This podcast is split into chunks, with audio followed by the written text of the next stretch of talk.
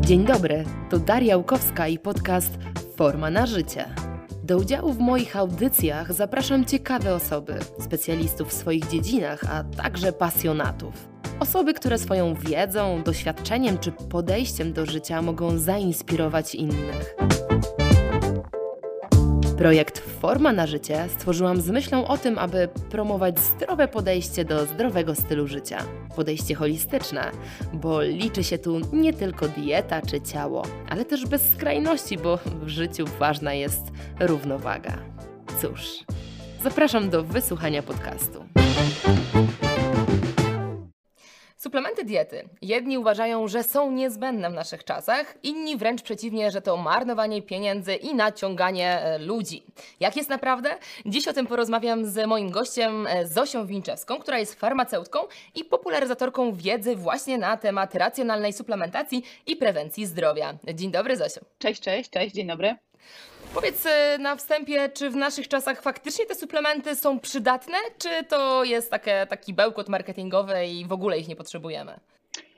Znaczy tak naprawdę temat suplementów diety to jest temat rzeka, bo z jednej strony widzimy, że suplementacja diety jest taką coraz większą potrzebą współczesnego człowieka żyjącego w dwudziestym pierwszym wieku, w permanentnym stresie, przy bardzo często niedoborocie, terapiach lekowych, które też wpływają na dostępność składników mineralno-witaminowych, a z drugiej strony też mamy do czynienia z takim no, nadgorliwym, powiedziałabym, kupowaniem różnych produktów wątpliwej jakości, bardzo często wątpliwej jakości, więc tutaj problemem jest nie tyle sam suplement, co wybieranie odpowiedniej jakości suplementów, bo rynek suplementów jest bardzo różny. Z jednej strony zalewa fala suplementów kiepskiej jakości, nie? A z strony mamy firmy, które naprawdę no, tutaj wdrażają różne systemy kontroli, kontroli jakości, żeby te suplementy diety były na wyższym poziomie. Więc zdecydowanie suplementacja w mojej opinii w dwudziestym pierwszym wieku jest potrzebą, a nie wymysłem, aczkolwiek no, kluczowe jest to, po jakie suplementy my sięgamy. Mhm. Czyli jak zwykle po pierwsze, czy ich potrzebujemy, a po drugie też jakiej są jakości, takie chyba dwa, dwa najważniejsze kwestie, mhm. tak myślę. Tak. I zacznijmy sobie w ogóle od tego, czym są, a czym nie są suplementy diety, bo, bo myślę, że tutaj też mhm. jest dookoła tego wiele nieporozumienia. To, no, zdecydowanie. Ja w ogóle bym zaczęła od tego, że suplementy diety no, nie są lekami, bo to mhm. bardzo często może, suplement diety może przypominać lek, bo ma postać czy kapsułki, czy tabletki i dla laika, dla pacjenta to jest kojarzone właśnie z tym, że to jest lek albo że mają bardzo podobne zastosowanie. Natomiast mhm. suplement diety zdecydowanie ma za zadanie uzupełniać dietę w te niedoborowe składniki lub pełnić inny, inną funkcję fizjologiczną w przeciwieństwie do leków, które mają leczyć lub brać udział w tej prewencji zdrowotnej. Więc tutaj jakby rozdzielmy to, leki leczą, leki służą leczeniu, to są produkty lecznicze zgodnie z dietą, natomiast suplementy diety to są środki spożywcze tak naprawdę, które są w skoncentrowanej ilości podawane w celu uzupełnienia tych niedoborów, które wynikają właśnie z diety, ze stylu życia, być może z aktywności fizycznej, z terapii lekowych i tak dalej. Więc tutaj to powinniśmy rozgraniczyć. No i też no, wpływa to również na, jakby suplementy diety podlegają innej kontroli niż leki, więc tutaj też mhm. myślę, że warto o tym dzisiaj powiedzieć. Tak, tak. Mhm. Tak, to jest, to jest bardzo ważne. Yy, tak, do tego jeszcze sobie też przejdziemy a propos tego certyfikatu, jak wybrać właśnie ten, ten suplement. No ale właśnie tutaj pojawiają się też yy, czy artykuły w internecie, czy gdzieś tam generalnie głosy, że mamy też suplementy zarejestrowane, zarejestrowane jako leki, prawda? Yy, które są dostępne w aptece. Tutaj często, to często się podkreśla, że powinno się wybrać suplement, który jest zarejestrowany jako lek, na przykład witamina D yy, czy magnez. Yy, jak to, jak to mhm. wygląda? O co Substancja. Tutaj chodzi? Mhm. Generalnie rzecz biorąc jest coś takiego jak albo suplement diety, albo jako produkt leczniczy, czyli przykładowo witamina D, która występuje w, aptek, w aptece w postaci suplementu diety i w postaci leku, podlega zupełnie innym jakby inspekcjom kontrolnym, bo spójrzmy na to z tej perspektywy. Lek, żeby mógł być wprowadzony do obrotu, jakby musi spełniać wiele wymogów bardzo rygorystycznych, które będą zapewniać jakość, skuteczność, mhm. bezpieczeństwo takiej interwencji. Natomiast suplementy diety tak naprawdę wymagają tylko zgłoszenia do gisu, czyli Głównego Inspektoratu Sanitarnego. Więc jak my mamy zupełnie inną ścieżkę w przypadku leków i suplementów, jeżeli chodzi o pojawienie się tych dwóch na rynku. Mhm. ale to, że dany suplement jest zarejestrowany jako suplement, nie oznacza, że on jest z góry, jakby nie możemy z góry zakładać, że on jest zły i na pewno ma kiepską jakość, bo wielu producentów dzisiaj wychodzi naprzeciw oczekiwaniom konsumentów i robi różne nadobowiązkowe takie audyty, systemy kontroli, które pozwalają na zwiększenie, potwierdzenie jakości tego suplementu diety. Mm-hmm, mm-hmm. Jakby lek zawsze jest bezpie- bezpieczniejszym wyborem, bo jakby wiemy o tym, że on, jest, on podlega ścisłej kontroli, a on podlega też um, inspekcji farmaceutycznej, natomiast suplement diety nie musi spełniać tak rygorystycznych um, badań kontrolnych. No i to, to jest ważne, co powiedziałaś teraz, bo y, ja też spotykam mm-hmm. się, mam wrażenie, właśnie z takim znowu skrajnym przekazem, tak? Czyli suplement y, diety tylko powinien być właśnie tym lekiem, czyli tą właśnie mówię, witamina D. Nie wiem, czy nie magnez też jest jakiś zarejestrowany właśnie jako lek. No generalnie jest, tak, tak. No właśnie i mm-hmm. takie najbardziej powiedzmy popularne. Y, no i z góry jest taki przekaz, no, że wszystkie inne y, firmy, które nie rejestrują jako leki, leków e, takich e, swoich suplementów, no to raczej to jest takie szemrane i wiadomo, trzeba uważać. Z jednej strony jest wiele inicjatyw, że ludzie sprawdzają te firmy, gdzieś tam publicznie są takie inicjatywy, gdzie mhm. sami ludzie biorą do, do gdzieś tam laboratorium i sprawdzają, co jest w środku. Potem są często różne, różne burze, bo się okazuje, że w suplemencie, gdzie miało być tylko białko, jest jeszcze cukier i tak dalej, więc wiadomo, mhm. że no tutaj jest faktycznie coś na rzeczy, że wielokrotnie nie, nie było to zgodne z deklarowanym składem, ale z drugiej strony myślę, właśnie jak powiedziałaś, że w tych czasach coraz bardziej podejrzewam, że też te firmy się po prostu boją oszukiwać, prawda? I też jest wiele firm z tak zwaną misją po prostu, które chcą, żeby, żeby ta jakość była, była dobra.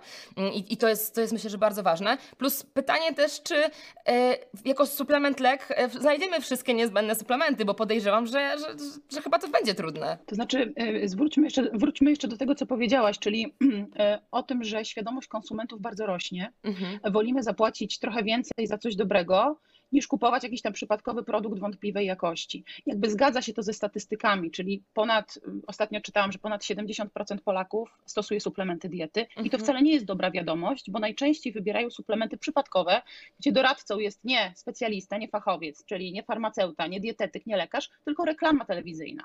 Więc te reklamy w mojej ocenie też robią zły P R suplementom diety, bo spłycają ten temat po prostu, wiesz, często do, do produktów, które są na odchudzanie, na poprawę trawienia, a tak naprawdę tutaj mamy bardzo szeroki zakres wspierający nawet, czy optymalizujący farmakoterapię. Coraz częściej, coraz więcej badań jest takich, które potwierdzają, że dodatek poszczególnych substancji w odpowiednim stężeniu, w oparciu oczywiście o badania, o wyniki naukowe, czyli w oparciu o evidence-based medicine, no wspierają tą farmakoterapię tradycyjną. Mhm. Czyli już idziemy coraz dalej, czyli jakby te suplementy diety coraz częściej są postrzegane jako takie ważne narzędzie wspomagające leczenie pacjenta, nie? Mhm. Uzupełniające po prostu te składniki, te niedobory, które mogą nasilać objawy danej, danego zaburzenia mhm. i problemu zdrowotnego. Trochę się zagubiłam, bo tutaj odbiłam od twojego pytania wiodącego.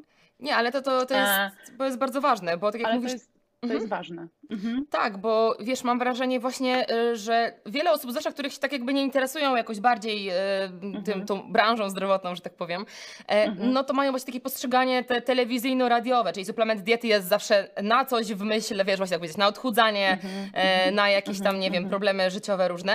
Często wymyślne jakieś mhm. nawet zaburzenia, tak jak mamy też jakieś tam, wiesz, nazwy w takiej formie, prawda, której nie do końca mhm. odpowiadają składowi, o może tak, to też chyba często często się, się zdarza w tych takich reklamach, a zapominamy, że to po prostu są jakieś dodatki, tak jak powiedziałaś na początku, ym, dodatki do diety uzupełniające nasze niedobory, które mogą wspierać nasz organizm chociażby w regeneracji, prawda, zdrowotnej tak, e, tak, i, tak. i to, to, jest, to jest bardzo ważne.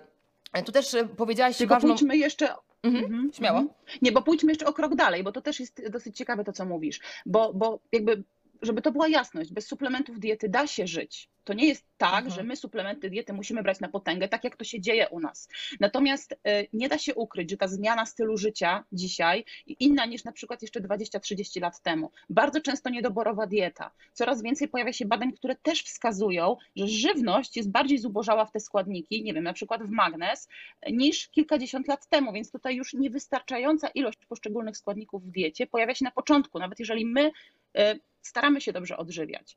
Określone sytuacje, zwiększone zapotrzebowanie, na przykład dla kobiet w ciąży, dla sportowców, prawda? Mhm. Terapie lekowe, przykładowo dla cukrzyków, przy, przy insulinooporności stosowana metformina wypłukuje witaminę B dwanaście i tutaj już są potwierdzenia, jakby oficjalne rekomendacje z góry, żeby u tych pacjentów kontrolować poziom witaminy B dwanaście, leki moczopędne stosowane w nadciśnieniu, a status magnezu w organizmie. Tutaj też to powinno stanowić taką integralną część całego procesu terapeutycznego. Badania, które się też pojawiają w kontekście, nie wiem, choćby właśnie magnezu, dieta dasz, która jest bardzo rekomendowana przy nadciśnieniu, obfituje w magnez i jego suplementacja też może być rozpatrywana indywidualnie w przypadku nadciśnienia. No i też pojawiają się badania odnośnie witaminy B dwanaście, odnośnie kwasu foliowego, a epizodów depresyjnych. I tutaj mhm. jakby też mamy bardzo dużo danych naukowych, gdzie włącza się, znaczy jakby to nie są oficjalne rekomendacje, ale też już dużo mówi się na temat włączania witamin z grupy B, w kontekście poprawy zdrowia psychicznego, kwasów tłuszczowych omega trzy. Tutaj jest temat rzeka. Ty wiesz, ja mogłabym o tym bardzo długo mówić. Nie wiem, czy chcemy o tym tak długo mówić, ale chciałabym, żeby to wybrzmiało, że jakby te składniki odżywcze, których brakuje nam w codziennej diecie, które mogą być deficytowe, mają ogromny wpływ i przełożenie na naszą jakość życia. Więc tutaj mhm. temat suplementacji jest ważny i jeżeli jest jakby prowadzony przez fachowca, jest jakby rzetelnie pacjent informowany o tym, co brać powinien, a czego nie, to jest ok. Najgorszym doradcą jest reklama, najgorszym doradcą jest właśnie taki, taka, taka, takiej formy masowego przekazu, gdzie ten pacjent też się w tym wszystkim po prostu gubi.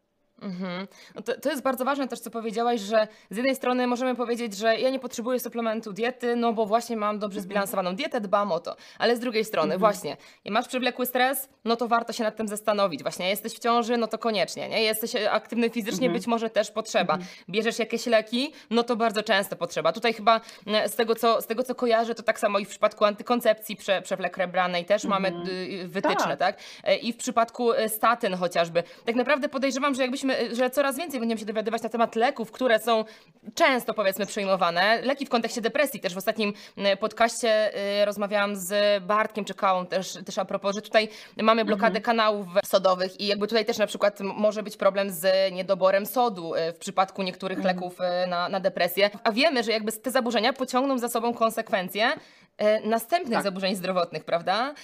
I, i, i to jest bardzo ważne, żeby jakby być może dostaniemy kolejny lek, a być może wystarczy, znaczy wystarczyło, być może należało właśnie uzupełnić tą dietę w jakieś niedoborowe składniki po prostu, które te pierwsze leczenie wywołało. Dokładnie tak, dokładnie tak.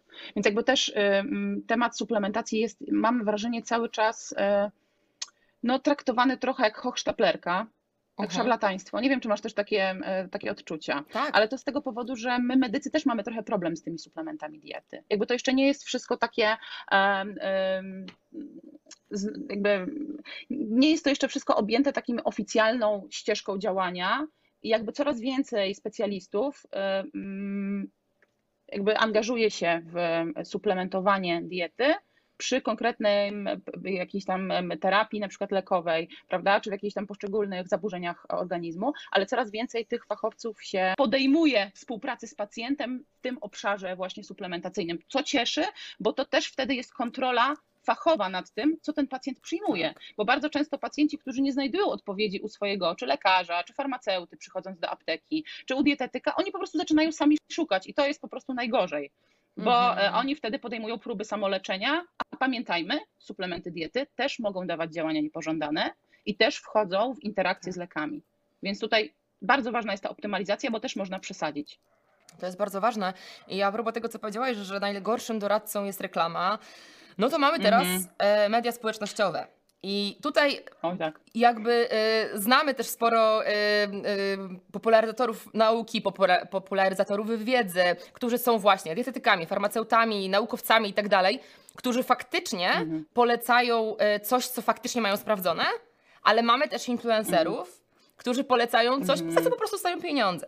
I ja wielokrotnie też mm. się tam się spotykałam z tym, że y, wspominając o jakimś suplemencie, który naprawdę wiem, że ma, powiedzmy, dobre badania i jestem przekonana, że, że, że jakby to jest dobra firma, no to dostaję na zasadzie, no skoro ci płacą za tą reklamę, no to jak to może być dobre?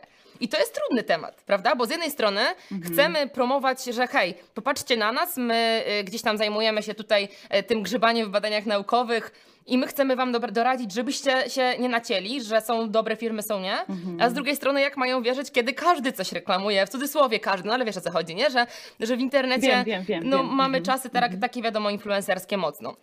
No i teraz, mhm. teraz mhm. jak się w tym połapać, prawda? No to bo to już chyba to jest kwestia po prostu zaufania, budowania zaufania i yy, yy, mhm. no właśnie, to chyba tylko to, tak mi się wydaje przynajmniej. W sensie zaufania do danego, danego twórcy, danej osoby, która jest w internecie i mhm. właśnie gdzieś tam o tym, o, ty, o tym mówi. Znaczy wydaje mi się, tak jak mówisz, że to wynika z zaangażowania z konkretną osobą, która tą wiedzę szerzy. I fajnie, jeżeli szerzy wiedzę, a nie odbywa się to na zasadzie hejku, pode mnie suplement, bo jest najlepszy i nam nie działa. Bo to jest dowód anegdotyczny, a nie dowód naukowy. Więc jakby tutaj to bym też podkreśliła, żebyśmy, tak. jeżeli korzystamy, bo jakby to jest super, że my popularyzujemy wiedzę. Fajnie, że jest teraz dostęp do informacji, tylko trzeba wiedzieć, gdzie szukać, albo trzeba wiedzieć, komu ufać, bo to też jest bardzo, bardzo tak. ważna kwestia. I tutaj no, często są jakby, często pojawiają się takie właśnie reklamy typowe, stricte reklamy suplementów, kup to, bo to jest super, a pamiętajmy, żeby właśnie za tym stały jakieś konkretne badania, wskazania, to jakie, jakby, żeby, żeby ta wiedza była przekazywana w sposób uniwersalny, czyli, czyli też nie łapmy się na to, co, co nam proponują jacyś, nie wiem, influencerzy, bo to, bo to bardzo często nie ma w ogóle nic wspólnego z, z naszym problemem zdrowotnym, nawet nie problemem zdrowotnym, ale z tym, jakie nasz organizm ma zapotrzebowanie. To, że dany produkt jest dobry, to, to pewnie możliwe, że i tak jest, ale pytanie, czy nam on jest potrzebny, czy my potrzebujemy tego konkretnego suplementu, tak. czy w naszej sytuacji zdrowotnej on w ogóle spełni swoje zadanie. No i właśnie tutaj też myślę, że warto podkreślić, że te badania, personalizacja wskazań na podstawie choćby objawów u pacjenta, mhm. to jest klucz do tego, żeby taki płaszcz suplementacyjny uszyć na konkretne potrzeby, konkretne potrzeby konkretnego pacjenta. Też bardzo często generalnie no, zajmuję się tą suplementacją już zawodowo od kilku dobrych mhm. lat, ale to nie znaczy, że ja te suplementy polecam. Czy polecam suplementy od czapy, bo, bo to jest najgorsze, co może być. Więc jakby tutaj pamiętajmy, że popularyzowanie wiedzy to raz, ale konsultacja i dobór suplementacji dla nas, dla naszego przypadku, to jest zupełnie odrębna kwestia. To też jest tak, że mamy często, jak sobie czytamy listę objawów, no to Do, do, wszystko mhm. nam pasuje, nie? I jakby ten mhm. ktoś mówi, że na to mu pomogło, to w sumie może my, mi by też się przydało, może to, może tamto. No i się pojawia nagle cała lista, że się okazuje, że każdy, kto coś tam w internecie mówi, że coś bierze, to do mnie też pasuje, bo te objawy w sumie są takie podobne do, do moich, wiadomo. E, no i potem bierzemy tego dużo. Bierzemy z różnych właśnie firm, gdzieś tam od różnych osób. E, a to chyba też nie jest dobrze, że e, jakby no właśnie na jedno się sprawdzi to, na drugie to, na trzecie to, a pojawiają się właśnie te kwestie, tak jak mówisz, tych interakcji. Raz, suplement z suplementem być może nie zawsze powinien brać razem, by, by, być brany razem. Mhm. Dwa, leki kontra suplementy. Też jakby to trzeba brać pod mhm. uwagę. Jeżeli właśnie, tak jak powiedziałaś, się leczymy na własną rękę, leczymy, suplementujemy, przepraszam, na własną rękę, no to, to też nie musi być wszystko cudownie, że po prostu to my sobie tylko zbieramy te wszystkie cudowne e, działania i one po prostu tylko będą, będziemy już po prostu super zdrowi, bo bierzemy tyle suplementów, że na wszystko bierzemy te suplementy, więc już na bank będzie, będzie okej, okay, prawda? Mhm. Znaczy to jest też tak, że leki, znaczy inaczej, suplementy z lekami mogą wchodzić w interakcję, mogą zaburzać ten metabolizm wątrobowy, mogą wpływać na biodostępność, choćby z antykoncepcją tak jest, więc tutaj trzeba naprawdę zgłaszać swojemu lekarzowi, zgłaszać farmaceucie przy zakupie na przykład antykoncepcji, co my jeszcze bierzemy, albo czy to, co chcemy kupić, to co chcemy, czym chcemy wesprzeć się, czy to nie będzie właśnie wchodziło w kolizję z danym lekiem. To jest mhm. bardzo ważne, bo, bo mało się o tym na razie mówi, chociaż widzę, że już jakby to idzie w tym dobrym kierunku, ale to są bardzo ważne kwestie, bo wpływają bezpośrednio na i skuteczność, i bezpieczeństwo danej e, interwencji leczniczej, terapeutycznej. Więc tutaj no ja bym miała oczy dookoła głowy i jednak zawsze konsultowała te kwestie z, ze specjalistą, mimo że tak jak mówisz, no czytamy sobie, to mi pasuje, to mi pasuje objawowo, więc może sobie łyknę ten suplement, a co tam mi się stanie. No mhm. może się nic nie stanie, a może się stanie, więc jakby ja jestem przeciwniczką takich rozwiązań i uważam, że zawsze trzeba te wszystkie kwestie doprecyzować do, do, jakby ze swoim prowadzącym, czy właśnie lekarzem, czy, czy farmaceutą, czy dietetykiem, bo prawda dzisiaj tą, tym obszarem suplementacyjnym zajmują się różni medycy. Tak, tak. Tutaj to też jest bardzo ważne, myślę, właśnie ta personalizacja, ale mm-hmm. dlaczego u, u mm-hmm. jakiegoś specjalisty? Bo on spojrzy na całokształt. Czyli jakby ty masz tak. jeden objaw, na przykład dostaję czasem wiadomości, niedawno dostałam taką, jaki kolagen pani poleca na łuszczycę? Po pierwsze, czy polecam jakby jaki suplement? Przede wszystkim pytanie, w jakim jest pani stanie zdrowia? Pytanie, skąd ta łuszczyca? Co już pani robi w kierunku tej łuszczycy? Czy w ogóle coś? Czy po prostu gdzieś tam nic pani z tym nie robi pod kątem właśnie stylu życia? Ale no, jest jakby informacja, gdzieś tam pani przeczytała, że w kolagen to między innymi na łuszczyce jest ok i jaki kolagen? Więc jakby nie jestem w stanie totalnie na to odpowiedzieć, bo pytanie, czy w ogóle dla pani to, to taki suplement będzie potrzebny, ale i właśnie y, toż myślę, że ważne, że w wielu kontekstach, w wielu przypadkach suplement diety będzie wisienką na torcie, a nie podstawą, od której zaczynamy, prawda? Tak, oczywiście. Nie, bo ja się chciałam posłużyć takim mało lubianym zwrotem, czyli wiesz, to zależy. Mhm, e Nikt tego nie lubi, bo, bo generalnie większość z nas szuka jakichś tam gotowych rozwiązań, o które no, trudno w medycynie, bo to naprawdę zależy od całej historii chorobowej, od objawów, od tego, jakie leki przyjmujemy, jaki styl życia prowadzimy. I tak jak powiedziałaś, ten suplement to jest wisienka na torcie, bo bez zmiany stylu życia, bez dbania o dobry sen, o jakość snu, zresztą ty jesteś tutaj e, ekspertem od właśnie tej optymalizacji snu, więc tutaj no, ten sen na pewno odgrywa ogromną, prawda, rolę tak. jakby we wpływie na wszystkie jakieś aspekty naszego życia i dobrostan w ogóle organizmu. Dieta, to jak my się odżywiamy, to czy my się ruszamy regularnie, to jaki mamy mindset, to wszystko ma wpływ na to, jak my się czujemy. Więc jakby ten suplement to nie jest lek na całe zło, lek mówiąc kolokwialnie oczywiście, bo to mm-hmm, przecież suplement, mm-hmm. ale to jest dodatek, dodatek uzupełniający całość. Jakby to jest jakaś tam jedna z tych cegiełek. Natomiast no, wielu szuka w tych pigułach, tabletkach, kapsułkach po prostu rozwiązania. No a tak niestety nie jest. Mm-hmm. Niestety, niestety. No tak, no wiesz, wiadomo, no, nie jest to tajemnicą, że lubimy mhm. jak najszybsze, jak najprostsze rozwiązania i najlepiej, żeby to e, była e, tabletka. E, I ostatnio widziałam mhm. nawet takiego mema, jak go znajdę, to go tutaj wkleję właśnie, że e, mhm. do, lekarz mówi do, do pacjentki, że ma pani jakieś choroby zależne od stylu życia. I ona taka smutna mówi, to co, mhm. muszę teraz zmienić styl życia? E, nie wiem, dietę, aktywność fizyczną. On mówi, nie, spokojnie, tu jest tabletka.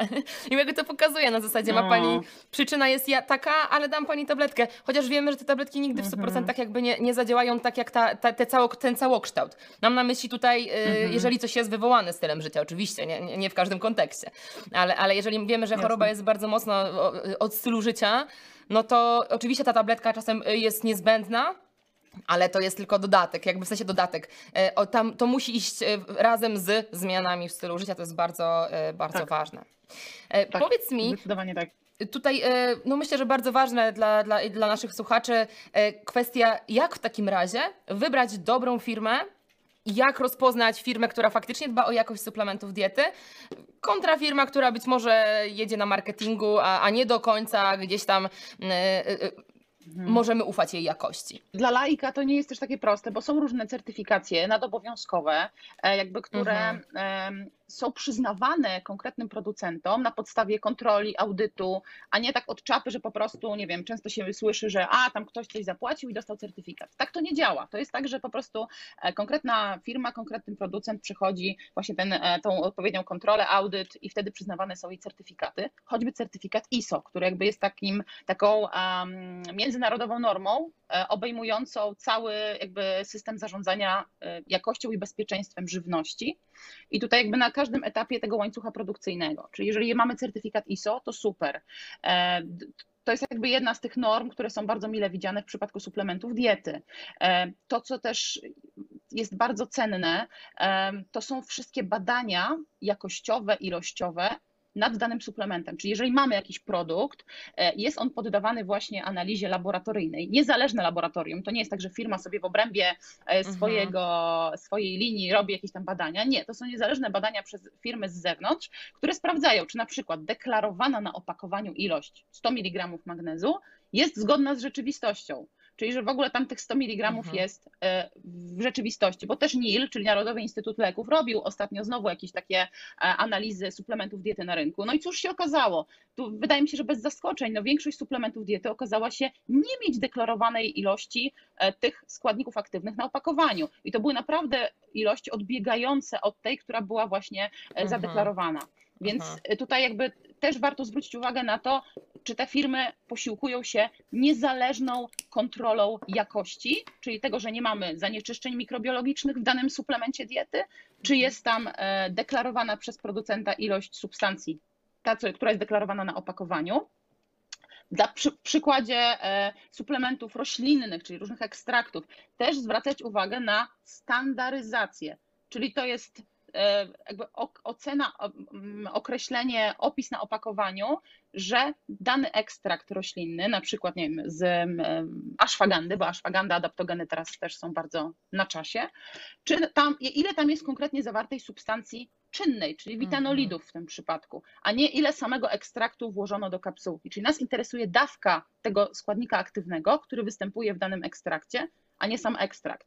Nie wiem, czy to jest zrozumiałe, bo to ja też staram się to tak przełożyć, żeby, żeby każdy z, mógł z tego wyciągnąć jakieś praktyczne wskazówki dla siebie, ale wydaje mi się, że najlepiej jest opierać swoje zaufanie na bazie jakby wiedzy tego naszego specjalisty, który się nam opiekuje. Bo mhm. wydaje mi się, że też ciężko laikowi jest posługiwać się tymi, wiesz, różnymi systemami kontroli jakości, nie siedząc w tym temacie. No a tutaj jest naprawdę oto obszerny taki, obszerne pole, i łatwo się po prostu można naciąć. No ale jakby kwoli podsumowania tutaj certyfikacja I S O, niezależne badania laboratoryjne, ilościowe, jakościowe, standaryzacja w przypadku ekstraktów roślinnych, ten współczynnik D E R, który też świadczy o jakby doprecyzowaniu jakby dawki i danego surowca w, i substancji czynnej w w suplemencie ziołowym. I jeszcze jedną taką wskazówką też dla konsumenta jest na przykład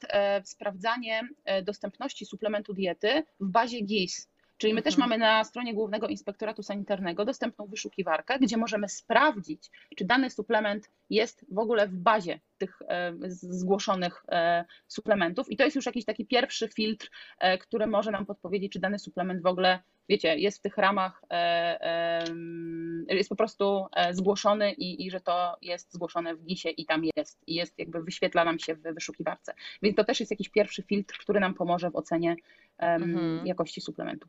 Mhm, tak. No jeszcze też jest ciekawa a propos, a propos G I S-u. No, znam sytuację, gdzie suplementy, mhm. które mogły być zarówno jakieś tam składniki aktywne, już nie pamiętam o jakich, o jakich chodziło, jakiś ziołowy preparat, już nie, nie pamiętam, no nie chcę, nie chcę tutaj źle mówić. I mhm. dawki dużo większe dopuszczone były w Szwecji, gdzie w Polsce to nie przeszło, mhm. dlatego że jakby mamy no, inne gdzieś tam tutaj normy tak. w substancji aktywnych. Co więcej, mhm. tamte były bardziej bliższe temu, co wykazują badania naukowe, niż temu, co w Polsce zostało dopuszczone. Więc trochę mhm. miałam takie, że kurczę, czy aktualizujemy na pewno gdzieś tam te normy, prawda? No ale to już jest jakby takie czepianie się może trochę. Znaczy to jest też, wiesz co, kwestia rozporządzenia i danych, e, danych regulacji w danym kraju, bo jakby częściowo te sprawy rozwiązuje prawo jednolite dla całej jakby Unii Europejskiej, mhm. ale są pewne regulacje, które są ustalane na poziomie konkretnego kraju. I to właśnie może dotyczyć zawartości poszczególnych związków w danym preparacie. Czyli tak jak ten przykład, który podałaś, może wynikać po prostu z regulacji, e, która została ustalona u nas w Polsce, że my u nas po prostu rejestruje się e, jako suplement diety daną substancję w takiej w takiej ilości i nie może być ona przekroczona, co nie oznacza, że w innym kraju, na przykład europejskim, ten, e, ten, ten składnik będzie, nie będzie występował w wyższych stężeniach. Mm-hmm, to są jakby mm-hmm. kwestie regulacji, kwestie, praw, kwestie prawne. Mm-hmm. No, no tak, no, no jest, to, jest to bardzo ciekawe zdecydowanie, no ale to taka, e, te, ta, mm-hmm. takie małe odejście od tematu. To, co powiedziałaś wszystko, mhm. że jakby sporo tutaj tego y, y, trzeba y, sprawdzić, w sensie firma y, może wykonać te różne jakby badania. Czy to jest dla firmy płatne? Te wszystkie badania y, na, na certyfikaty jakości niezależnych laboratoriów itd., itd. Znaczy zdecydowanie to się przekłada potem też na cenę suplementu, bo takie badania kosztują całkiem sporo. No i producent danego preparatu no, musi jakby zainwestować trochę w tą jakość, żeby potem ta jakość była dla pacjenta wyższa, najlepsza. No ale to też nie, no, nie ukrywajmy, przekłada się na cenę. Nie oznacza to, że bardzo drogie suplementy są najlepsze, bo to też różnie z tym bywa, mhm. ale no, nie ma opcji, żeby na przykład dobry probiotyk, który jest poddawany kontroli badaniom różnym, no kosztował, nie wiem, pięć do dziesięciu złotych. Nie? Jakby tutaj to, to, to najczęściej idzie w parze z ceną i też w związku z tym te suplementy dobrej jakości trochę więcej e, kosztują niż jakieś tam po prostu, e, nie wiem, e, suplementy, które, nie wiem, pojawiają się na rynku nieznanej firmy albo pojawiają się sezonowo, bo też często mamy do czynienia z taką sytuacją, że jest moda i sezon na, daną, na dany suplement, no to też jest takie. No tak. Więc tutaj tak, to się przekładać może też na cenę danego preparatu. No właśnie tak poruszyłam ten temat, bo myślę, że to też jest jednak bardzo ważne. I tak jak mówisz, no oczywiście są, są mhm. podejrzewam, że firmy, które kilkukrotnie wysoką mają marżę z jakiegoś powodu, ale generalnie mam też takie doświadczenie, że jednak to taka wypośrodkowana ta cena, ale jednak ona nie będzie taka super niska, a jednak mamy taką tendencję, mm-hmm. pacjenci, podopieczni, klienci mają taką tendencję, żeby wyszukać jak najtańszy, prawda? I wtedy, jeżeli wyszukamy ten najtańszy, no to tutaj powinna się rozpocząć taka kaskada sprawdzania jakości firmy po prostu, czy na pewno oszczędzimy trochę, albo być może właśnie yy, zapłacimy mniej, ale substancji aktywnej w kapsułce mm-hmm. będzie mniej i ostatecznie musimy wziąć więcej tamtego suplementu niż tego, który jest, był droższy, ale w kapsułce miał na przykład więcej substancji aktywnej, prawda?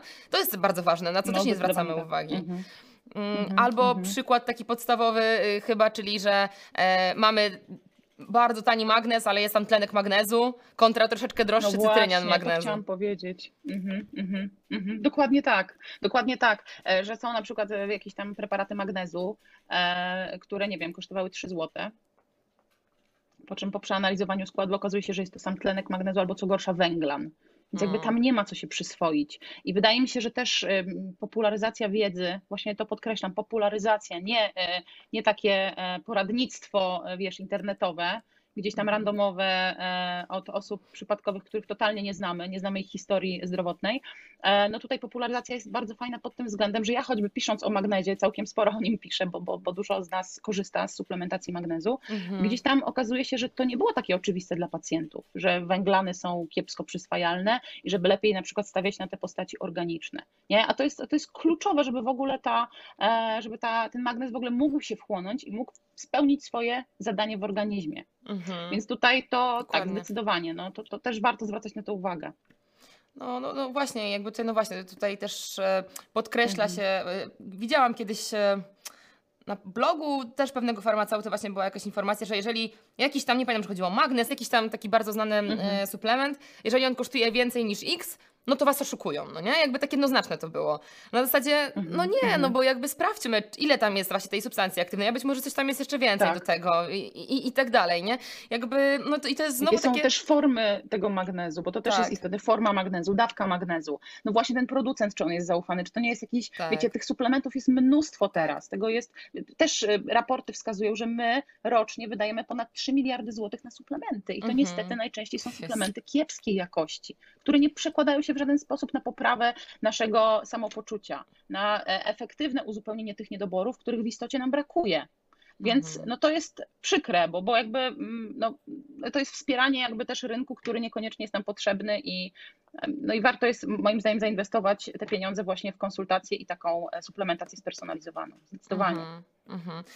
y- No właśnie, więc generalnie kto powinien nam, kto powinien być takim specjalistą, już trochę wspomniałaś, ale komu możemy zaufać w kontekście tego zalecania suplementów, sugerowania być może też przez niektórych specjalistów, co powinniśmy suplementować i kiedy powinna nam się zapalić czerwona lampka, bo wiadomo jak to jest w życiu, możemy gdzieś tam iść i ktoś na przykład mhm. nam powie, że proszę dietę, ale żeby ta dieta działała, to proszę jeszcze pić te koktajle, bo inaczej pani nie schudnie, nie wyleczy się i tak dalej, nie? Mhm.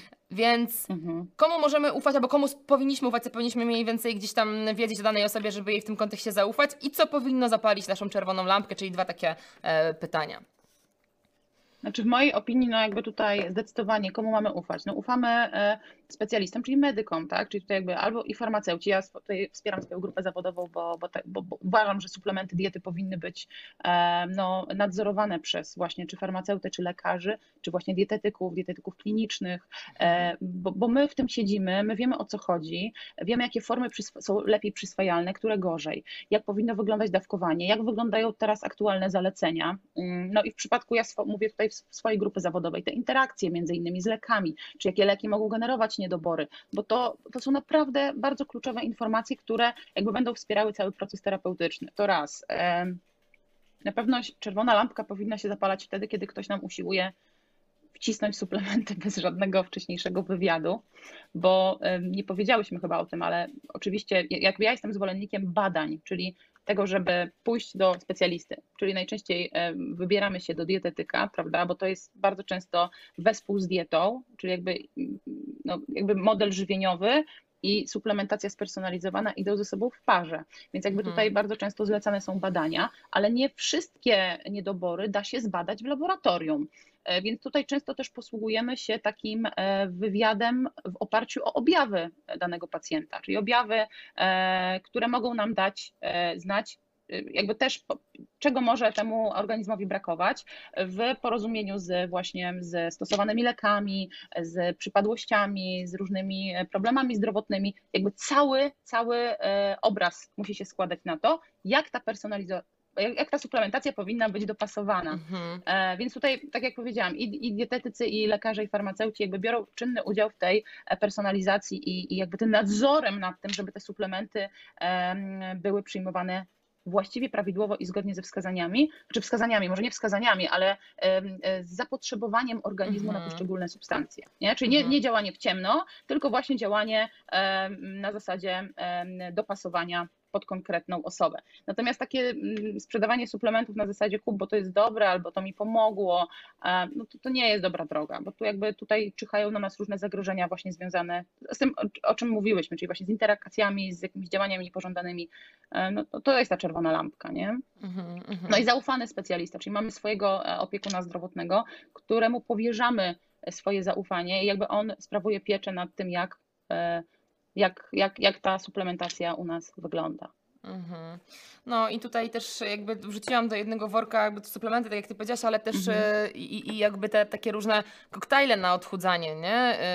Yy, gdzieś tam, no tak. które się też poleca. No to może nie tyle, no przecież no bo to jest z drugiej strony ma być uzupełnienie diety, więc może forma to jest też suplement, suplementu, prawda? Jeżeli to jest uzupełnienie diety. Natomiast no nie ma czegoś takiego, mm-hmm. że bez, bez tego to już nie ma szans, że pani sobie nie schudnie, czy tam pan. Um, natomiast bardziej tu patrzymy z perspektywy właśnie jak mówisz, no zdrowotnej, tego, że mamy jakieś objawy i ten suplement może wspierać jakby powrót do zdrowia, regenerację i, i, i tak dalej, no ale tak jak też powiedzieliśmy wcześniej, mm. to, to też często jest jakaś tam wisienka na torcie, chociaż czasem bardzo ważny element, to, to już też będzie zależało mm. bardzo mocno. Mm. Mamy, tego, mamy tego specjalistę, mamy te zalecenia między innymi suplementacji, no bo zakładam, że to zawsze będzie między innymi i plus inne zmiany.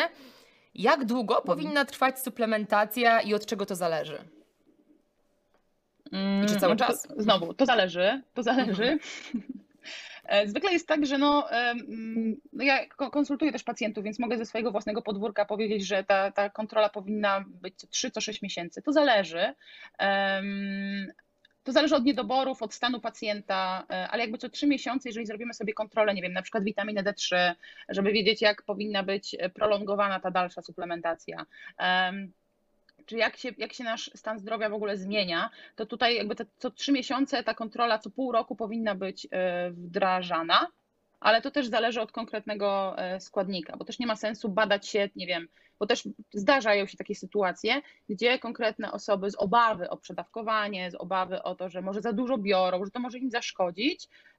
Dobrze, że jest taki czujnik, ale jakby badania co miesiąc też niekoniecznie przełożą się na informacje o tym, jak ten organizm jest zaopatrzony, bo to są po prostu za krótkie okresy czasu, za krótkie ramy czasowe. Więc tutaj te, myślę, że też tak najbardziej uniwersalnie można powiedzieć, że co trzy miesiące, co sześć miesięcy warto jest skontrolować, co tam się zadziało i czy ta suplementacja powinna być kontynuowana, czy powinna być po prostu zaprzestana. Mhm. I też oczywiście są takie substancje, które jakby są najczęstszymi niedoborami, bo to jakby trudno jest generalizować, powiedzieć każdemu bierz to, to, to i to, ale są substancje, które no zdecydowanie stanowią jakiś tam element deficytowy w naszej diecie, mhm. na przykład witamina D trzy, gdzie tutaj no mało nadal się mówi na temat diagnostyki, na temat sprawdzania właśnie tych poziomów witaminy D trzy. Większość z nas ma niedobory. Często ta suplementacja też jest na przykład prowadzona tak zupełnie od czapy przykładowo, przypadkowo, przepraszam, czyli tutaj wpływ na wchłanialność ma choćby to, z jakim posiłkiem my tą witaminę D trzy bierzemy, z czym my lokujemy ją w trakcie dnia, bo witamina D trzy jako składnik rozpuszczalny w tłuszczach powinna być przyjmowana z podłożem tłuszczowym, wtedy on się zdecydowanie lepiej przyswaja. Nie? To są takie szczegóły, tak. ale one bardzo często wpływają na skuteczność tego, mhm. co bierzemy, skuteczność tej interwencji. I okazuje się, że też miałam wielu takich pacjentów, którzy przyjmując witaminę D trzy niewłaściwie, okazywało się, że ona w ogóle nie rośnie. Mhm. I to może wynikać tak. albo ze słabej jakości preparatu, który wybieramy, jeżeli nie wybieramy leku, albo nie wybieramy suplementu diety ze sprawdzonego źródła, od sprawdzonego producenta zaufanego, albo to może wynikać z tego, że my po prostu źle wdrażamy tą suplementację do naszej diety. Nie wiem, to są szczegóły, diabeł tkwi w szczegółach i to jest prawda, żeby ta skuteczność była zachowana. No tak, tutaj tak jak powiedziałaś, yy, też jakieś interakcje, nie? Tak jak chociażby jest w przypadku, nie wiem, mm-hmm. selen, selen i cynk na przykład, że też to powinniśmy rozdzielać. Mm-hmm. I, i, jakby, mm-hmm. I takie właśnie takie niuanse, tak? Że coś z czymś, a coś daleko od mhm. czegoś, bo właśnie tracimy mhm. pieniądze, tracimy czas tak naprawdę, bo to się nie wchłania e, odpowiednio i to, to znowu no, to jest ważna, ważna wiedza, którą, którą mają przede wszystkim specjaliści, no albo osoby, które bardzo, bardzo się tym interesują, no ale to tak jak trzeba tego trochę się tym pointeresować zdecydowanie mhm. głębiej. Mhm. Co poza witaminą mhm. D twoim zdaniem dla Polaków jest, znaczy, co jest bardzo częstym suplementem, który nie jest nadużywany, a wręcz jest niezbędny? No to ta witamina D, to już powiedziałyśmy. Na pewno obserwuje się niedobory witamin z grupy B, między innymi kwasu foliowego. Mało tego spożywamy. Do tego stopnia, że też już w rekomendacjach Polskiego Towarzystwa Ginekologicznego pojawiły się informacje odnośnie suplementacji folianów u wszystkich kobiet w wieku prokreacyjnym. Mhm. Bo, bo niedobory, jakby ciąże przypadkowe są nadal częste, a niedobory folianów są bardzo powszechne. Folianów, czyli właśnie kwasu foliowego, witaminy B dziewięć, więc tutaj witaminy z grupy B no też jakby są takim ogniwem, mogą być ogniwem niedoborowym. Dużo mówi się też na temat magnezu ze względu na no, poziom stresu, jaki nam dzisiaj towarzyszy, że tego magnezu w diecie nam brakuje, więc też często posiłkujemy się właśnie suplementacją magnezu. Żelazo. Tutaj jakby o żelazie trzeba powiedzieć, bo to jest najczęstszy taki niedobór w ogóle na całym świecie, ale też warto powiedzieć o tym, że żelazo jest bardzo takim delikatnym związkiem. Może inaczej, nasz, nasz organizm reaguje źle na nadmiary.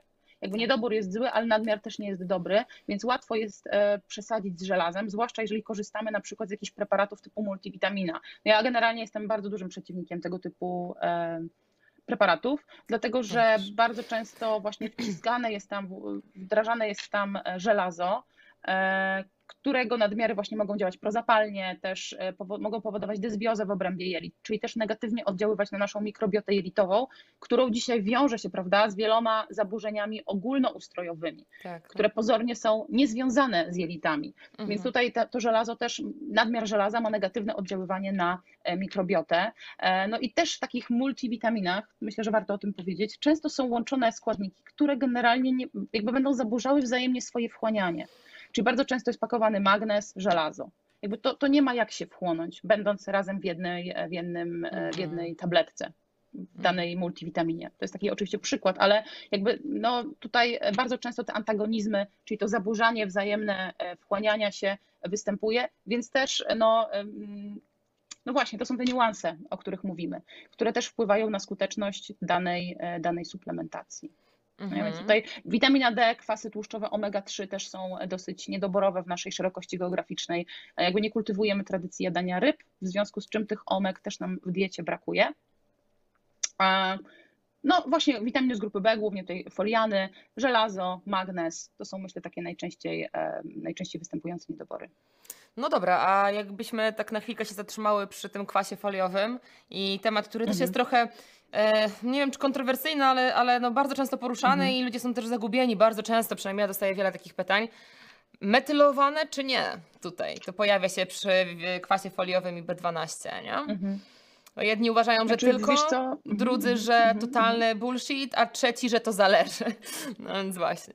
Znaczy, bo, bo tak naprawdę analizując te wytyczne e, aktualne, e, no to jest tak, że e, folio, me, metylowaną formę zaleca się w przypadku, kiedy faktycznie jest problem, z, mówiąc tak najprościej, z obróbką tego, tego kwasu foliowego przez organizm, a, a badania wskazują, że dosyć duża część z nas może mieć problem z tą obróbką e, kwasu foliowego, dlatego zalecane są formy metylowane. E, powiem Ci tak, że najczęściej, bardzo często jest tak, w przypadku na przykład kobiet w ciąży, gdzie wiadomo, kwas foliowy no, zmniejsza ryzyko władcewy nerwowej e, i, i to jest bardzo ważny, ważny element profilaktyki. No to coraz częściej w preparatach prenatalnych łączy się dwie, te dwie formy, czyli łączy mhm. się kwas foliowy klasyczny właśnie z formą zmetylowaną, czyli tutaj jakby mamy pewność, że dostarczymy e, organizmowi t, tego folianu i on będzie mógł pełnić swoją rolę e, bez jakby badania tych wszystkich jakichś e, zaburzeń, meta, zaburzeń genetycznych, które mogą utrudniać przy jego przyswajalność. Mhm. Więc tutaj bardzo często jakby idzie się na kompromis i łączy się te dwie formy po prostu w jednym preparacie i dzięki temu mamy, mamy pewność tej skuteczności przyswajania. Bo tak jak mówiłam, no, no z różnymi zaburzeniami metylacji wiele badań wskazuje, że to jest bardzo częsta przypadłość i z tego powodu te, ten kwas foliowy w takiej mhm. klasycznej postaci może być po prostu kiepsko przyswajany przez organizm. A powiedz w takim razie, to jaki jest mhm. jakby tutaj minus tego, żeby w takim razie, zakładając, że dużo z nas ma problemy, nie wiemy kto, bo trzeba zrobić badania genetyczne, nawet jakie zrobimy, to też nie do końca wiemy jak to wygląda. Mhm. To jaki jest głos przeciw wybraniu w takim razie tylko metylowanej, tak wiesz, na zapobieganie, zapobieganie w razie czego? O.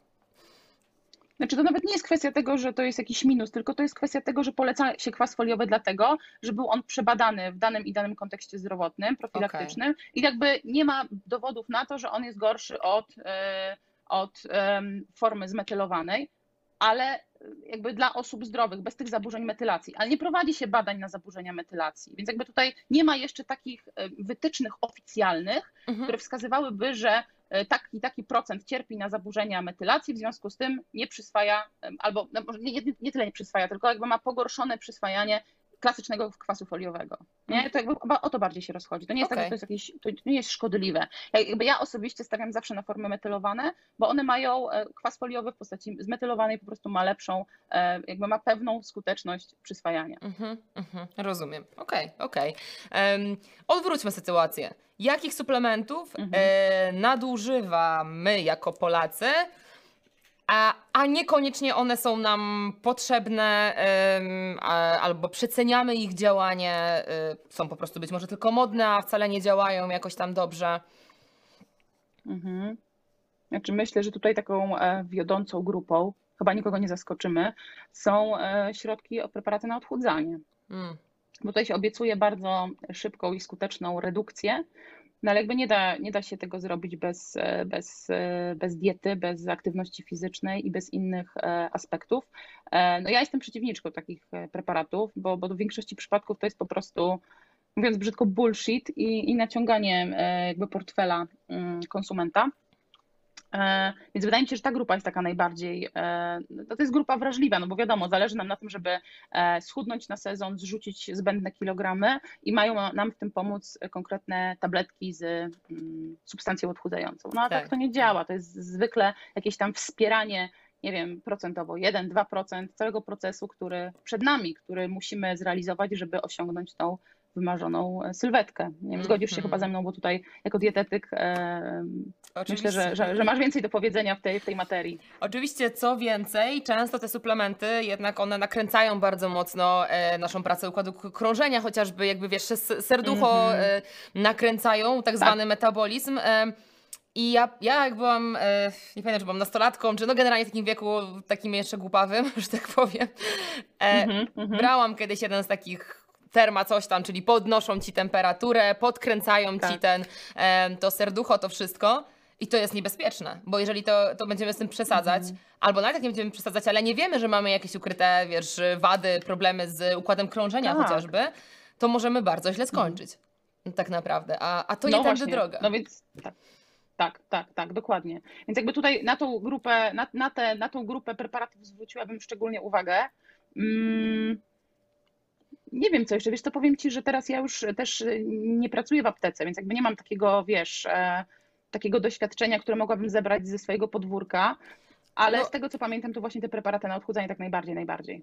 No i pewnie te takie, jak mówisz, niektóre multivitaminy typu, że ktoś sobie bierze, często się spotykam, mm. jak ktoś do mnie przychodzi e, mm. i po prostu łyka sobie taką na zasadzie taką rozpuszczalną jakoś, gdzie wiadomo, na zasadzie te tlenki magnezu, inne takie totalnie nieprzyswajane, tak. ale mamy takie poczucie, że coś dla siebie robimy, bo czy tam rozpuszczamy, czy łykamy, e, jakiś taki przeciętny, nie, spa, nie sprawdzamy mhm. oczywiście składu, form, no bo mhm. są takie preparaty y, wieloskładnikowe, które są sensownie dobrane, prawda? No ale są takie tak zwane multi, tak, tak. Y, które mają tam wszystko wrzucone. I teoretycznie nie wiem, czy mają wzmacniać odporność, czy mają po prostu dawać nam lepsze, um, lepsze zdrowie. Właśnie, to jest mają też dobre. Robić wszystko. No tak, ale to właśnie a propos odporności, też mam wrażenie, że wiele składników jest przecenianych w kontekście, że to łyknij i na bank twoja odporność będzie już ekstra. Mhm. No właśnie, bo to jest takie spłycanie, to co już powiedziałyśmy, to jest takie spłycanie problemu, jakby na odporność też pracujemy długofalowo i to nie jest tak, że łykniemy kapsułkę i nam się odporność nagle po prostu wzrośnie, wystrzeli w górę, więc jakby to też na pewno.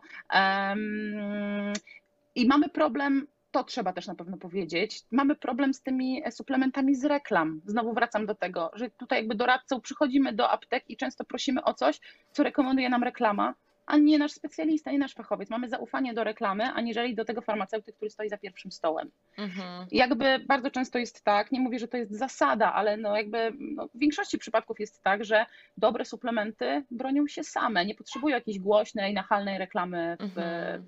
mediach masowego przekazu i jakby bazują, jakby też są często wybierane przez, przez, przez fachowców, którzy wiedzą po prostu, widząc po składzie, po jakości, znają producenta i wiedzą, że na przykład ten dany preparat jest ok.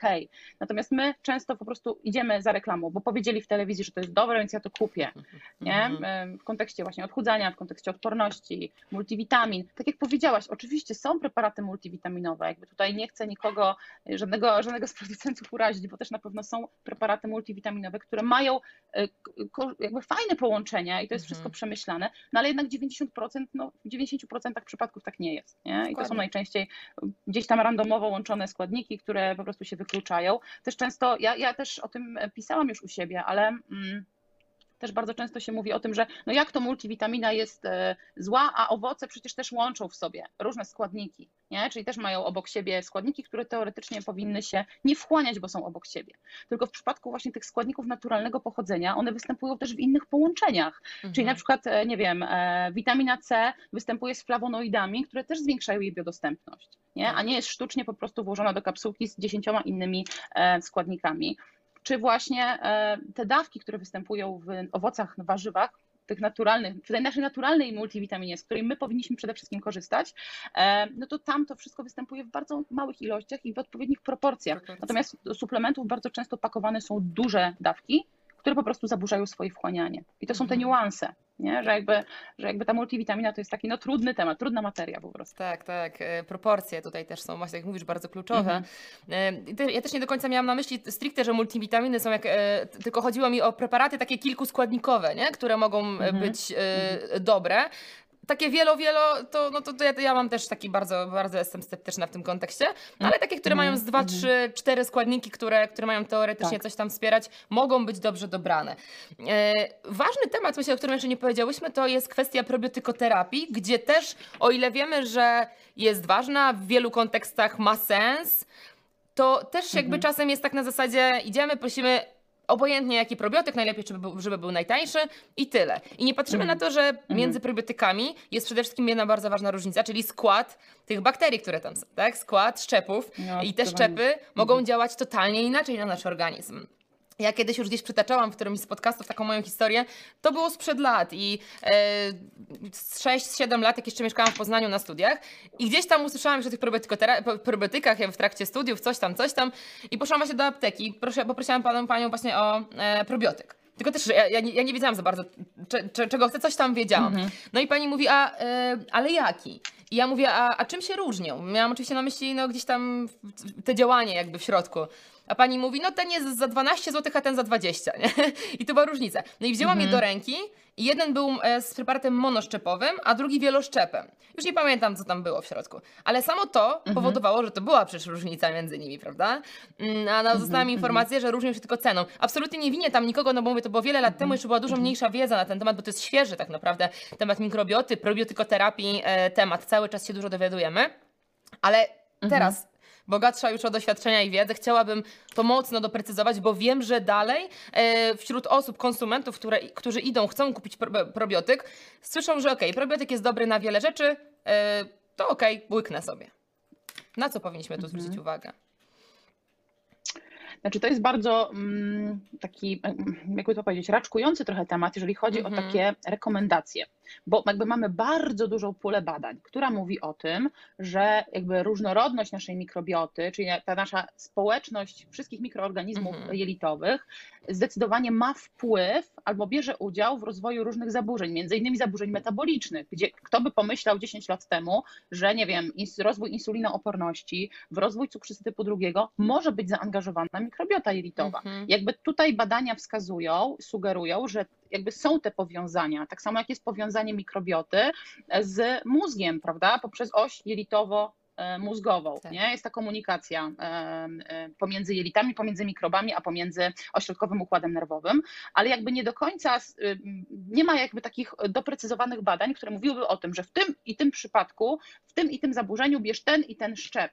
Wiemy, mhm. że różnorodna mikrobiota, czyli taka mikrobiota, która ma bardzo duże zróżnicowanie pod względem gatunków i szczepów konkretnych bakterii, jest jakby promuje nasze zdrowie, ale my nie wiemy, czy my potrafimy modyfikować jej skład poprzez probiotykoterapię. Mm-hmm. I są sytuacje, już jakby w tych, takie oficjalne zalecenia w przypadku biegunki poantybiotykowej, czy właśnie stosowania probiotyków do antybiotyku, czyli podczas antybiotykoterapii, że to jest zalecane i są na to jakby takie silne dowody naukowe. Natomiast w przypadku, nie wiem, związku właśnie mikrobioty z zaburzeniami depresyjnymi, z zaburzeniami nastroju, tutaj jakby wiemy, że jest ta zależność, ale nie wiemy do końca, jak to modyfikować poprzez probiotykoterapię. Jest to temat, który bardzo interesuje świat nauki i interesuje samych pacjentów, osoby, które zmagają się z różnymi problemami, właśnie takich osoby, które są zainteresowane wiedzą związaną, nauką związaną z, z tym zagadnieniem, ale jakby nie mamy tutaj zbyt wielu danych takich oficjalnych, że moglibyśmy wykorzystać po prostu fakt konkretnego szczepu w leczeniu, znaczy w wspieraniu leczenia konkretnej przypadłości. Mhm. Ja, więc tutaj, tutaj jest, ja jestem bardzo ostrożna, jeżeli chodzi o probiotykoterapię.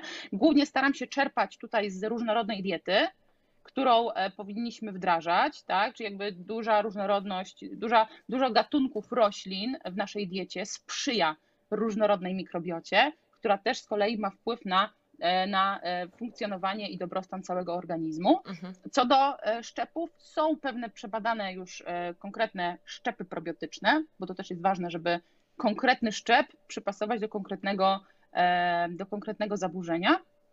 Ale mówię, no to jest, jeszcze jest na razie w fazie intensywnych badań. Zobaczymy, co się będzie w tej, w tej materii działo w najbliższym mhm. czasie. No, to, to jest bardzo ważne, co mówisz, bo zarówno jest bardzo dużo mhm. sceptyków w kontekście badania mikrobioty jelitowej chociażby, bo, mhm. bo sprawdzamy też tam jakąś tam część, no mhm. jesteśmy w stanie w stu procentach tego sprawdzić. No a mhm. dwa, nie mamy doskonale wiedzy, doskonałej wiedzy całej, pełnej na temat naszej, naszej mikrobioty, prawda? I tak jak mówisz, mhm. te pojedyncze szczepy, które mamy jakoś udowodnione, że mogą wspierać w jakichś tam kontekstach, no to ekstra, tak, ale właśnie, żeby łykać sobie tak po prostu, okej, okay, no bo, bo gdzieś tam mhm. słyszałam, że probiotyk jest dobry, to być może to nie do końca, nie do końca ma sens. I, i jakby to jest bardzo mhm. ważne, co powiedziałaś a propos tego, że nasz, jakby nasza mikrobiota się bardzo mocno też dopasowuje do naszego stylu życia, prawda? Czyli my zmieniamy dietę, mm, tak. my zwiększamy aktywność i tak dalej, i tak dalej. I to wszystko, co, się, co nazywamy zdrowym stylem życia, wpływa na poprawę naszej mikrobioty, w sensie na zmianę tego stosunku, tej w cudzysłowie dobrej tak. do niedobrej, nie? I to jest bardzo ważne. Tak, I, tak. i czasem, czasem mam takie, takie w ogóle myśli, na ile to, że my gdzieś tam tak szczegółowo, specjaliści fajnie, że wiedzą takie rzeczy, ale na ile przeciętny Kowalski, w cudzysłowie, nie obrażając żadnego Kowalskiego, e, mhm. powinien wiedzieć dokładnie, że dany szczep za coś tam odpowiada, a dany, dany nie i szuka potem tych probiotyków, a być może na lepsze, bo mu wyszło te podstawy, czyli dieta, aktywność, tak, sen tak. E, i tak dalej. I on nie musi wiedzieć, co się u niego dzieje. Ważne, że zyskuje zdrowie, lepsze samopoczucie i tak dalej, lepszą masę mhm. ciała, bo tak jak powiedziałaś, też wiemy, że to ma znaczenie. Więc jakby my się skupiamy na tych szczegółach, ale też wszystkie szczegóły prowadzą do tego, że jak nie zaczniemy od tych ogółów, to i tak w sumie tak, nic, nie?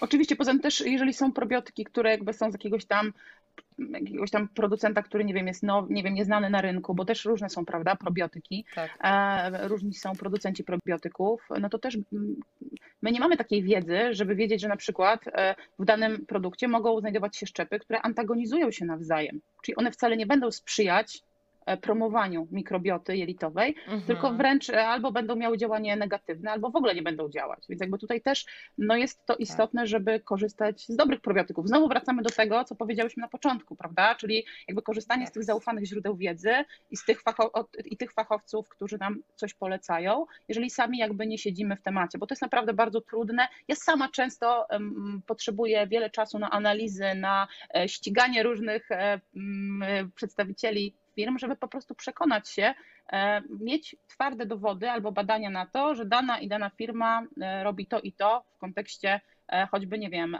kontroli jakości czy sprawdzania tego, czy dane szczepy faktycznie będą się przyczyniały do poprawy, zwiększenia bioróżnorodności w jelicie. Nie? Czyli, czyli tutaj to, to też znowu jest bardzo, bardzo taki skomplikowany obszar i no i tutaj trzeba też trochę na wyczucie to brać w kontekście takiego całego naszego obrazu zdrowotnego. Czyli znowu personalizacja wskazań, znajomość danego, danej osoby pod kątem właśnie zdrowotnym, co tej osobie dolega, co bierze. Też wiemy, na przykład też pojawiły się ciekawe doniesienia odnośnie mikrobioty, a stosowania leków przeciwzapalnych, stosowania inhibitorów mhm. pompy protonowej, czyli tych leków, które, tak. mówiąc kolokwialnie, zmniejszają nadkwasotę, zgagę, są dostępne bez recepty, a one też potrafią nasz mikrobiom no, źle potraktować po prostu.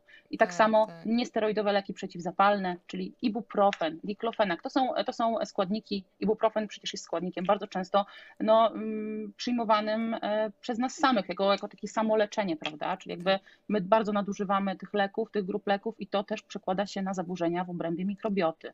Więc mhm. też myślę, że warto, warto o tym wiedzieć. Tak, to jest że bardzo... nasz styl życia właśnie jest tutaj kluczowy. Mm. Tak, i to jest bardzo ważne też a propos łykania tych leków bez recepty jak cukierków, prawda? No bo mm, myślimy sobie, tak. że na, na coś tam nam pomaga, a tak naprawdę nie do końca. A propos I P P, mm-hmm. no to też one są bardzo nadużywane i często niepotrzebnie brane, nie? Tak, tutaj też ostatnio tak, tam tak, też podlinkuję tak. no, te, mój odcinek, bo czasem są niezbędne, wiadomo, jakieś zapalenia tak, żołądka, oczywiście. śluzówki, mm-hmm. ale mm-hmm. czasem są totalnie mm-hmm. zbędne, bo zwłaszcza jeżeli gdzieś tam mamy właśnie problem po prostu związany z złą dietą i, i jakby niedobo- jakby potrzebne Trzeba jest tam czasem enzymów i, i pomocy orga- organizmowi tak, w trawieniu, tak, a, nie, tak, a nie w tą tak. stronę, prawda? Tak, a są szukane gotowe rozwiązania i właśnie te I P P są bardzo, bardzo mocno nadużywane. To jest grupa chyba najbardziej nadużywanych albo I P P, albo właśnie niesteroidowe leki przeciwzapalne, tak. gdzie oczywiście, jeżeli są ordynowane zgodnie ze wskazaniami, to absolutnie nie mamy tutaj nic do, do powiedzenia więcej, prawda, jeżeli to jest prowadzona terapia pod nadzorem. Natomiast bardzo często jest to po prostu przyjmowane mm, no, nadmiernie i niepotrzebnie. Mhm, dokładnie.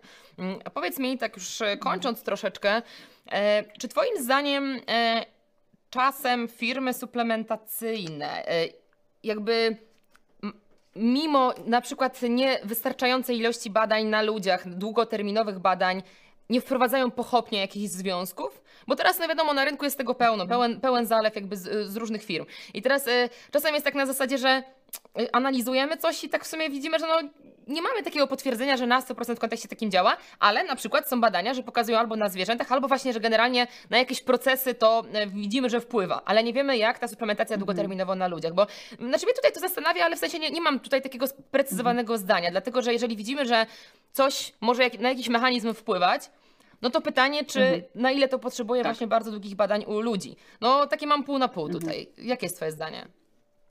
Znaczy to jest tak, tak jak mówisz, ja się z tym zgadzam, że jakby w przypadku suplementów diety no nie ma takich nawet grup badawczych takiej, o, o takiej ilości jak w przypadku leków, bo lek jest przebadany od A do Z, wiemy, że on jest wskazany w, tym, w tej przypadłości, jest kontrolowany i tak dalej, nadzorowany i, i jakby to jest wprowadzane po coś. Natomiast w przypadku suplementów diety bardzo często jest tak, że my mamy badania bardzo obiecujące na modelu zwierzęcym, ale brakuje nam badań klinicznych. Mhm. I ja mam też ten problem trochę, bo, bo jakby też jestem bardzo ostrożna, jakby zajmuję się tą suplementacją. Kiedyś ktoś mi powiedział, że zajmuję się suplementacją e, e, jako farmaceuta, jakby jak mogę zajmować się suplementacją jako farmaceuta, a nie lekami. Jakby. I tutaj od razu też ja zawsze podkreślam, że to, że ja zajmuję się suplementacją, to nie znaczy, że ja te suplementy polecam. Staram mhm. się po prostu popularyzować wiedzę, żeby konsument był bardziej świadomy i wiedział, jakby z czym, może, z czym to może być związane, nie? Bo to są zupełnie dwie różne, dwie różne historie.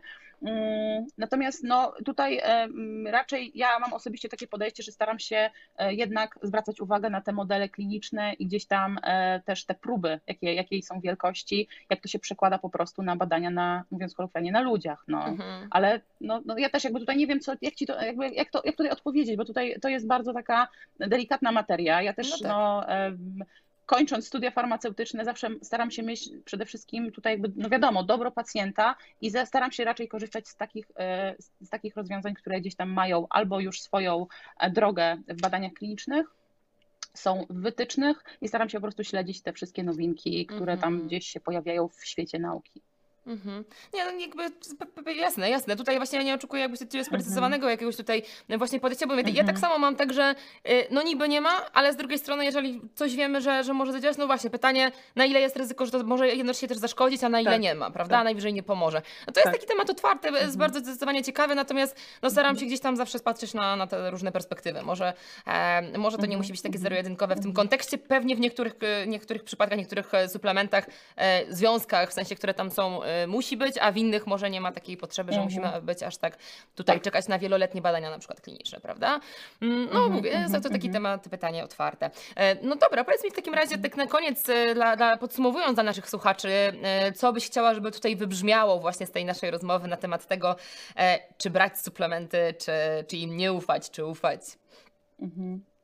Znaczy tak, to co powinno wybrzmieć moim zdaniem to na pewno fakt, po pierwsze słuchajcie, no przyjmowanie suplementów zgodnie z zapotrzebowaniem naszym indywidualnym, czyli jakby nie sugestia reklamy, czy gdzieś tam jakiegoś lokowania produktów przez znane osoby, bo to jest dobre i to jest jakby ten argument koronny, tylko hmm. suplementacja zdecydowanie w przypadku rzeczywistych wskazań. To po pierwsze, czyli jeżeli jest wskazanie i jest zapotrzebowanie na ten preparat, to tak, bo bardzo często dzisiaj, w dzisiejszym świecie ta dieta potrafi być niedoborowa. My żyjemy w permanentnym stresie i też terapie lekowe mogą wpływać na niedobory, więc tutaj personalizacja wskazań, porozumienie z fachowcem, czyli właśnie lekarz, dietetyk, farmaceuta, oczywiście kolejność przypadkowa, ale chodzi mi o to, żeby to była osoba, która jest zaangażowana w to i wie, co robi i wie, jak was poprowadzić w tym kontekście.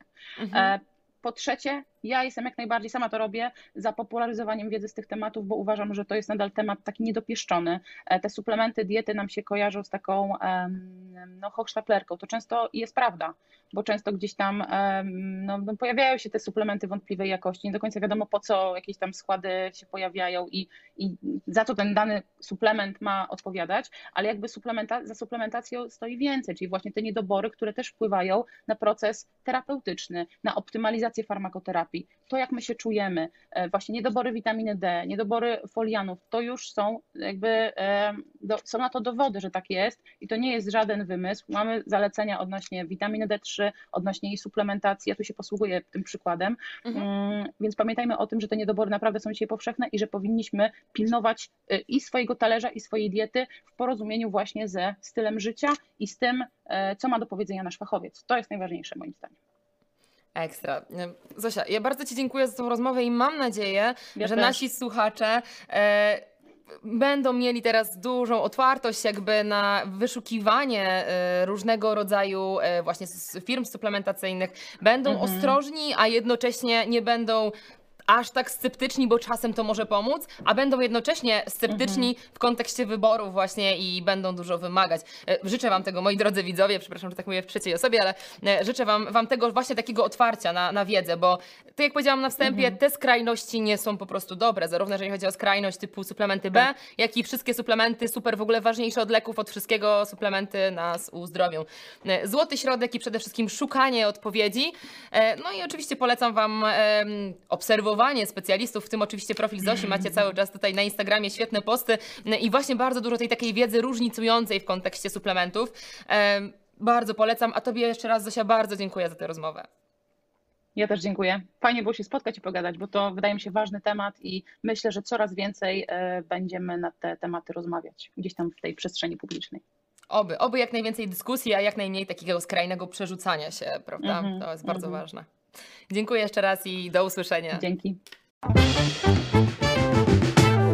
Dziękuję, że znalazłeś czas na wysłuchanie tego podcastu. Myślę, że z pewnością znasz kogoś, komu informacje tu zawarte mogą się przydać.